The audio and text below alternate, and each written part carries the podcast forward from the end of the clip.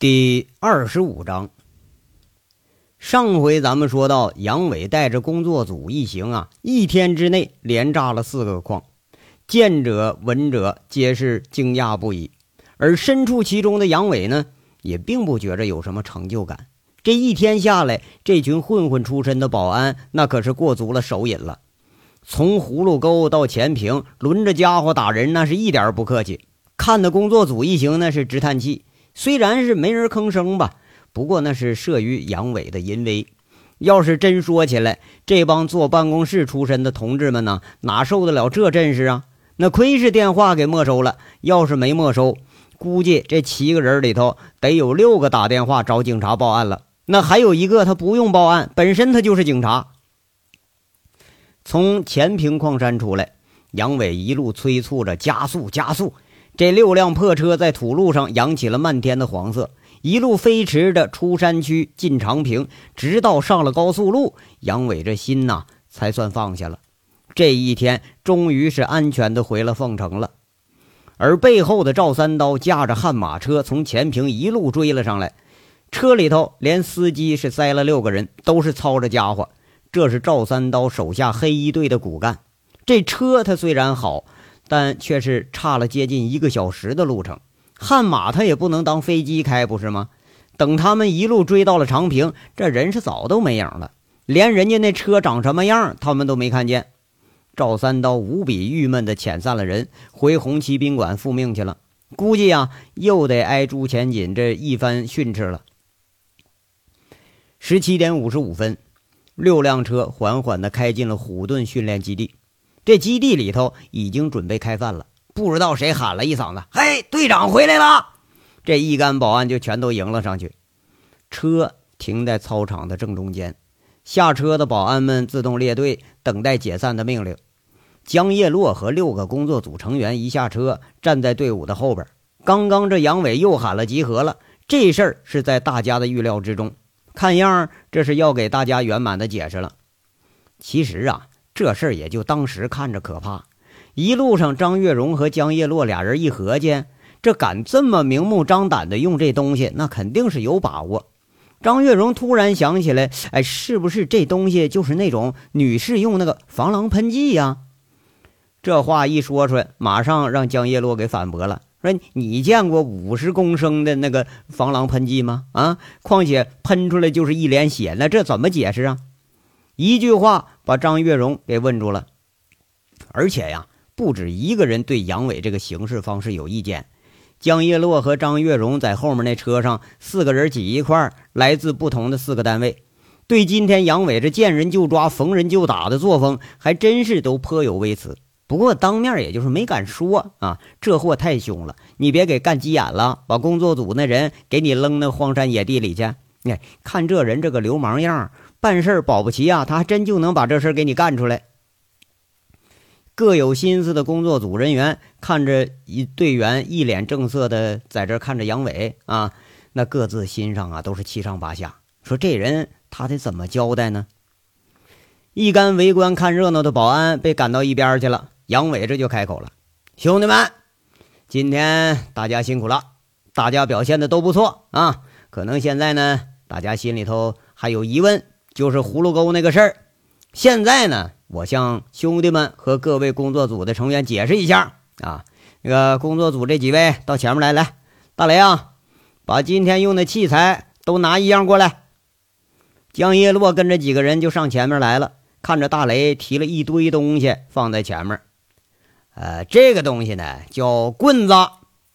杨伟提了那根亮银棍，在这说一句，惹得保安们哈哈大笑。跟着这又说了，今天打人呢，用的就是这种棍子，这是专门定做的特殊棍子，中间是手铁管子，外面包了一层革制品，入手虽然很重，但大部分呢都是软塑料制品。那为什么这么做呢？因为这样的做法，外面看起来啊，它很虎气，打在人身上能伤到肌肉组织，却不会伤到骨头。你们几位啊，注意看一下子啊。杨伟说着，做了一个很奇怪的动作，两手紧握棍子的两头，给他横挎在脖子上，一使劲儿，那棍子就成了弯弯曲曲一个很大的弧形。就听杨伟说了：“大家看清楚没有啊？啊，如果打人使劲过大了，这东西就是弯曲化解一部分力量。今天所有棍子都保持着原样，这只能说明一个问题：我们保安对所有的村民都没有下过重手。那挨了棍子的人，顶多也就当时疼一会儿，不会留下任何伤痕。至于这外面这个颜色嘛，那就是唬人的，刷了一层暖气管子上那个银粉。哎，大家看看啊，我之所以下令抓人打人，这目的就是为了速战速决，避免和村民的正面冲突接触，而且。在矿山上，大家看见了，爆炸范围那么大，我必须在最快时间里头保证所有人员都在安全地带，这是迫不得已的。不过我们并没有造成对人身真正的伤害，所以这个办法明天可能还要继续用。如果说大家要真看不惯的话，明天可以申请退出工作组啊。杨伟说着呀，把棍子就递给工作组的那几个人啊，他们一看，确实是这么个事儿。拿到手里是挺重，这棍子中间那个铁芯很薄，而且很有弹性。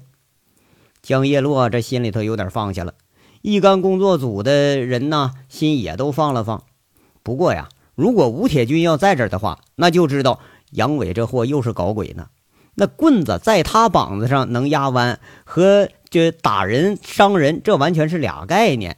那塑料管子那弹性那玩意儿都能伤人，是不是？再说了，你装枪里塑料子弹，你看还能打死人呢，更何况这是入手非常沉的那种棍子呀，怕不得说比普通的硬棍子还得厉害。不过呢，杨伟这个动作却是给人一个假象，这棍子你看在我肩膀上一压就弯了吧？那肯定他伤不了人，就打着疼一阵也就完事儿了。这个呢叫弹弓啊，你们没玩过吧？杨伟说着，大家又是哈哈笑几声。我们使用的呢是玻璃球作为弹子儿，在十米以外射击的时候，就算打着脑袋、太阳穴等要害部位，也不会对人造成致命的伤害。杨伟顿了顿，看大家这个脸色多少都好转一点，接着说了：“对于说今天的事儿呢，我觉得大家应该能理解。”大家都回忆一下啊，在柿树湾那一个放羊的，在葫芦沟是打了七个看矿洞的，前平的人最多有十几个吧。可以这么说吧，如果我在葫芦沟里头要光凭嘴劝，大家认为能把那些人劝走吗？假如说我们不动手，这里头万一四散乱逃，真有一个两个钻矿洞里头，或者在矿洞周围，大家就说说，我还敢放炸药炸矿洞吗？那葫芦沟里头，如果我们不动手，一示弱，大家认为咱们今天能全乎着回来吗？啊，我们用这个连唬带打的办法，不管是抓住人了，还是把人吓跑了，都是为了我们自己和对方的安全着想。我们炸矿，咱总不能说连人一块炸吧？啊，再有，在葫芦沟和前平，那都抄家伙上来了，怎么着啊？那我们总不能站那块让人打吧？谁要愿意啊？谁明天自个儿站那儿解释去？我不拦着你们。这一连串的问题问出来，工作组一回忆，倒也确实是这样。特别是葫芦沟里头啊，如果不是杨伟的雷霆手段，这真要让人围起来，还真就不知道得出什么事儿了。不过呢，这手段实在是不敢恭维。那工作组几个人也都没吭声，脸色不过是渐渐的好转了，好像啊，还正像杨伟说的似的呢。呃，好了，这几样东西简单啊，大家都认识。这个碳性口罩、防护镜这些大家也都知道，对不对？现在呢，我向大家解释这个喷雾器里的东西啊。可能大家都以为我们使用的是一种杀伤性武器，那这也是你们最关心的东西，是吧？杨伟说了一句，这一下子把工作组的注意力就给吸引过来了。这事儿啊，除了几个具体操作的人知道，这一群保安和工作组都有疑问，也是大家都共同担心的问题。看着这一干人，那心都提起来了。特别是江叶落，看着杨伟在那期待着下文。这个东西呢，它叫 O.C. 啊，学名叫辣椒素，天然的是从辣椒里头提纯出来的。那这个东西太贵，一公斤可能得四万多，那咱买不起。这个桶里装的是人工合成的，哎，这个合成后它属于高效无色的氨基结晶状物品啊，具有强烈的刺激性作用。受到 O.C. 喷剂的刺激以后，无论是否感觉到疼痛，都会不由自主地闭上眼睛。这是由人体的生物反射机能所决定的。这种 O.C. 直接与人的皮肤、黏膜、眼睛、鼻子、口腔接触之后才能有效。要是皮肤沾上了它，立刻会出现灼烧感；眼睛接触则会灼痛，会流泪、肿胀，视力暂时受损；口鼻吸入它。会导致呼吸道内内表膜黏膜肿胀，会引起咳嗽，使人暂时呼吸不畅。喷液喷到人的面部的时候，强烈刺激人体外周围感官神经，啊，导致面部剧烈疼痛、流泪和不自主的闭眼，丧失抵抗能力。女士的防狼喷剂里头用的就是这个东西。这东西啊，这杨伟是太熟悉了。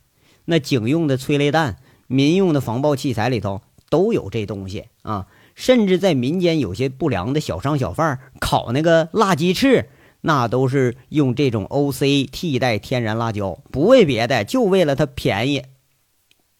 这话一出口啊，别人不说，张月荣是长舒一口气。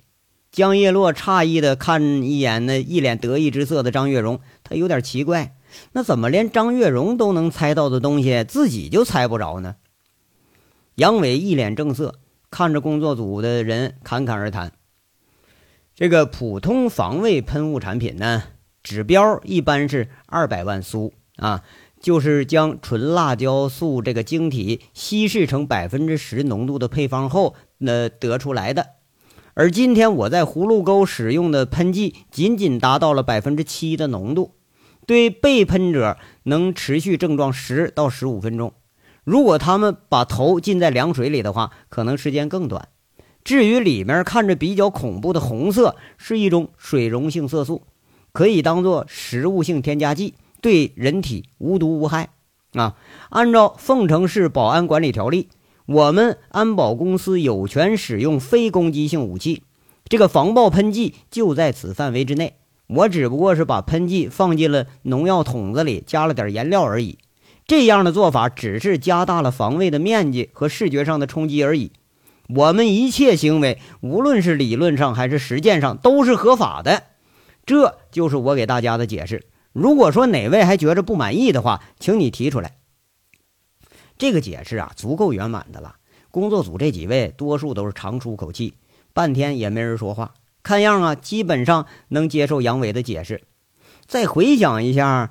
受到这个喷剂攻击的村民，怕不得是有好几十号的人。那谁说胆儿你再大，也不敢对这么多人用含毒的东西吧？本来就很容易理解的事儿，不过是身在局中被那场面给吓住了而已。看着都没提意见，杨伟跟着踱了两步，说了：“今天下午呢，我曾经说过要给大家一个圆满的交代。现在呢，为了解除大家最后的一点顾虑。”这个交代由我来做，大家都看好了啊！杨伟说一句，在这一干工作组有点诧异的目光中喊了一句：“大雷啊，喷喷那背上那个喷雾剂，朝我喷一下子，让大伙看看啊，是不是会造成什么伤害？”是。这大雷快步上前提了个喷雾器，反身回来对着杨伟他一摁开关，那呼的一声啊，一股浓雾就把杨伟给裹起来了。雾气一接触到脸上，就成了一片的红色，场面上人全都吓一跳，看着雾状东西喷出来了，都远远的躲开。连喷好几次，这一会儿功夫，雾散了之后，就见杨伟脸上肌肉开始抽搐，眼泪和鼻涕都流出来了，强忍着，他低头哑声喊着：“拿水来呀！”几个保安跑着就去厨房提水去了。工作组一干人员看着这鼻涕眼泪长流的杨伟，都有些不忍心了。看样啊，那是极其难受。杨伟疼的都蹲在地上了，两只手伸着在那儿发抖，呲牙咧嘴吸着凉气，咳嗽着吐着，鼻涕长流着，一脸血红的惨色，就像是中了毒七窍流血了似的，和那葫芦沟里头那个情形那是一模一样。江叶落不忍心，但又不知道该如何是好。不忍心的就把头给侧过一边去了。过一会儿，凉水来了，杨伟迫不及待把手和脑袋直接浸到了盆里。一会儿伸出来透透气，再进进去，这足足啊七八次，症状才减轻了。那红色呢，进到第二次的时候就已经消退了。一干保安和工作组的人呢，都苦着脸在这看着，想得到杨伟那个会给一个解释吧，却没想到是这么一个雷人的解释和交代，都惊呢是哑口无言了。杨伟敢把用在别人身上的东西用在自己身上，这下可真就没人敢说三道四的了。杨伟连进了七八次，终于是缓过劲来了，眼睛能睁开了。大家一看，嘿，也就不过如此而已嘛。当时可是把人吓坏了，正在那儿放松着呢啊，却不料杨伟开口了，一开口就鬼叫着骂：“妈了个逼的，狗日大雷！你喷的真实在！”惹得保安们和工作组啊，在那痴痴直笑。一旁端着水盆让杨伟进头的大雷在那说：“队长，不是你让我喷的吗？不是，那你意思意思就行了呗，还他妈直接朝脸上干！你都不是摁了一下，你足足喷好几秒，比在葫芦沟你还厉害。”杨伟反过劲儿了，骂骂咧咧两句，感觉不对劲儿，又把脸给伸盆里去了。这最后一点点猜忌也成了笑料。工作组里头，连那位严肃的警察也是忍俊不禁，笑出声了。唯一没笑的呢，是江叶落。江叶落有点愧疚，一路上还对杨伟一肚子怨气呢。现在却是几次想开口说话吧，却没鼓起勇气上前面来。哎，行了，勉强能说话的杨伟眨巴着眼睛，这一脸的水珠，看样啊，基本已经没事了。这前后也就没多大一会儿，就听他说了。现在大家心里头都没什么疑问了吧？啊，这东西呢，没有提前告诉大家，是因为我也不想用它，不到万不得已我也不会用。那谁知道第一天就遇到这情况了，而且是十分棘手。我们在炸炸矿之后遭遇了村民的围堵，如果说不速战速决的话，一旦搅到一块儿，后果是不堪设想。我们是保安。这保安，保安就是保的大家平安。不论什么情况下，大家的安全是第一位的。张月荣看着有点激动。你说，看着这个曾经在狼山救过自己的人，现在却是满腔的感激，带头鼓起掌来了。这几个工作组的也都跟着鼓起掌来了。啊，谢谢大家的理解啊！杨伟鞠了个躬，在这说：“我们现在呢是一个团队。”老话说，就是一条绳上的蚂蚱，得大伙心齐，这劲儿往一个方向使啊！如果说心不齐的话，什么事儿也办不成。那小黑窑为什么能存活到今天啊？就是因为看窑的心齐。我们要炸他们，首先那就也得心齐。如果说在我们的队伍学不会互相信任，用不了两天，我们就得窝里斗，那到时候什么都干不成。我希望啊，把心都放稳了，放实了。从今天开始，咱们共同进退。我保证大家的安全，给你们的单位一个交代。你们也可以放放心心的工作，给你们领导一个交代。炸完了矿，我给大家发补助，那怎么样啊？这次是江叶落带头鼓掌了，七个人的掌声啊，并不很激烈，但是却都出于真心。这次江月落正要说话，却见杨伟又眨巴眨巴眼睛，估计啊还没完全恢复呢。跟着就是鬼喊：“大雷，别他妈光竖着耳朵听啊，换盆水去！”这一干人哈哈笑着，那大雷屁颠屁颠的跑着又去倒水去了。到了晚上啊，开饭了，这是在基地食堂里头开的饭。杨伟本来打算呃安排着让人去饭店请工作组的人员去吃去。不过一看保安们都在食堂里头摆桌子开席，那就没人走了。本来心里就有点不得劲儿，你说你再搞个特殊化，那不让大大家小看吗？都在食堂里头和保安坐一块儿，就准备开饭。要说呀，这还有一个原因没走，这是什么呢？这是真饿了。这回呀，这还真就是大餐呐，大盆的烩餐，钵那么大的馒头，一桌子上三盘啊。每桌再加上一大盆红烧肉和白菜炒粉条，那吃的是满嘴出油，满头冒汗。今天呢，估计是例外，每个人还给上了瓶啤酒。就除了值班在外的保安，吃饭的倒有七八十号人，那闹闹腾腾的，这饭菜这气氛倒是也干起来了。已经换了一身衣服的杨伟坐在保安们中间呐，边吃边喝。几个工作组呢，都轮流上去敬酒去。那警察倒也豪爽，敬礼说一句：“杨经理，对不起，我误会您了。”杨伟血笑着，一把拉住那警察，俩人碰了杯，悄悄的在那警察耳朵边上说着：“哥们儿，您别客气啊，这软棍子打人的办法，要说呀，还是跟你们警察学的呢。那玩意儿啊，虽然是伤不着人。”他外面看不出伤来，那挨实了可得疼好几天呢。那警察咽了一口啤酒，顿时是觉得嘴里头苦得慌。就连张月荣也上前敬了杨伟一杯。那唯一例外的就是江叶落了。这杨伟好像根本就没注意到他似的，而江叶落呢，却是一直偷看杨伟，哪怕是看着他注意到自己也行啊。不过他很失望。杨伟对桌子上那盆红烧肉的兴趣，比对他的兴趣是大得多。几次，江叶落想端着啤酒上前叫一声，说：“姐夫，我我敬你一杯，是吧？”不过呀，他这时候还真就提不起这个勇气来。今天你说自己看到了那么多，你再给想想杨伟这种行事方式，虽然说他挺怪的吧，但是确实是效果显著，炸了煤矿，而且没有伤到一个人。如果要用正常的办法干，那估计肯定和自己前几次去是一样，铁定是得黄了。确实啊，是自己误会人家了。当时只是看那个场面挺惨烈，可谁能知道自己的眼睛有时候也会骗自己呀？偏偏自己又反应那么激烈，说不定啊，还真伤着人家了。江叶落是患得患失，在那儿想着，连吃饭的心思都没有。等终于鼓起勇气准备起身啊。却见杨伟旁边已经站了一个人了，那人挺面熟，说好像在哪儿咱见过。跟着就见杨伟起身告辞，和旁边人打了打招呼，就出了食堂。江叶落这心一下子就是好失落呀。杨伟走时候啊，连看都没往他这边看一眼。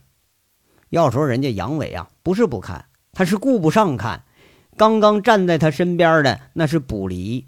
这货今天没有参加炸矿，到晚上回来了，却给杨伟带来了一个坏消息：秦三河出事儿了。这章到这儿说完了，下章稍后接着说。感谢大家的收听。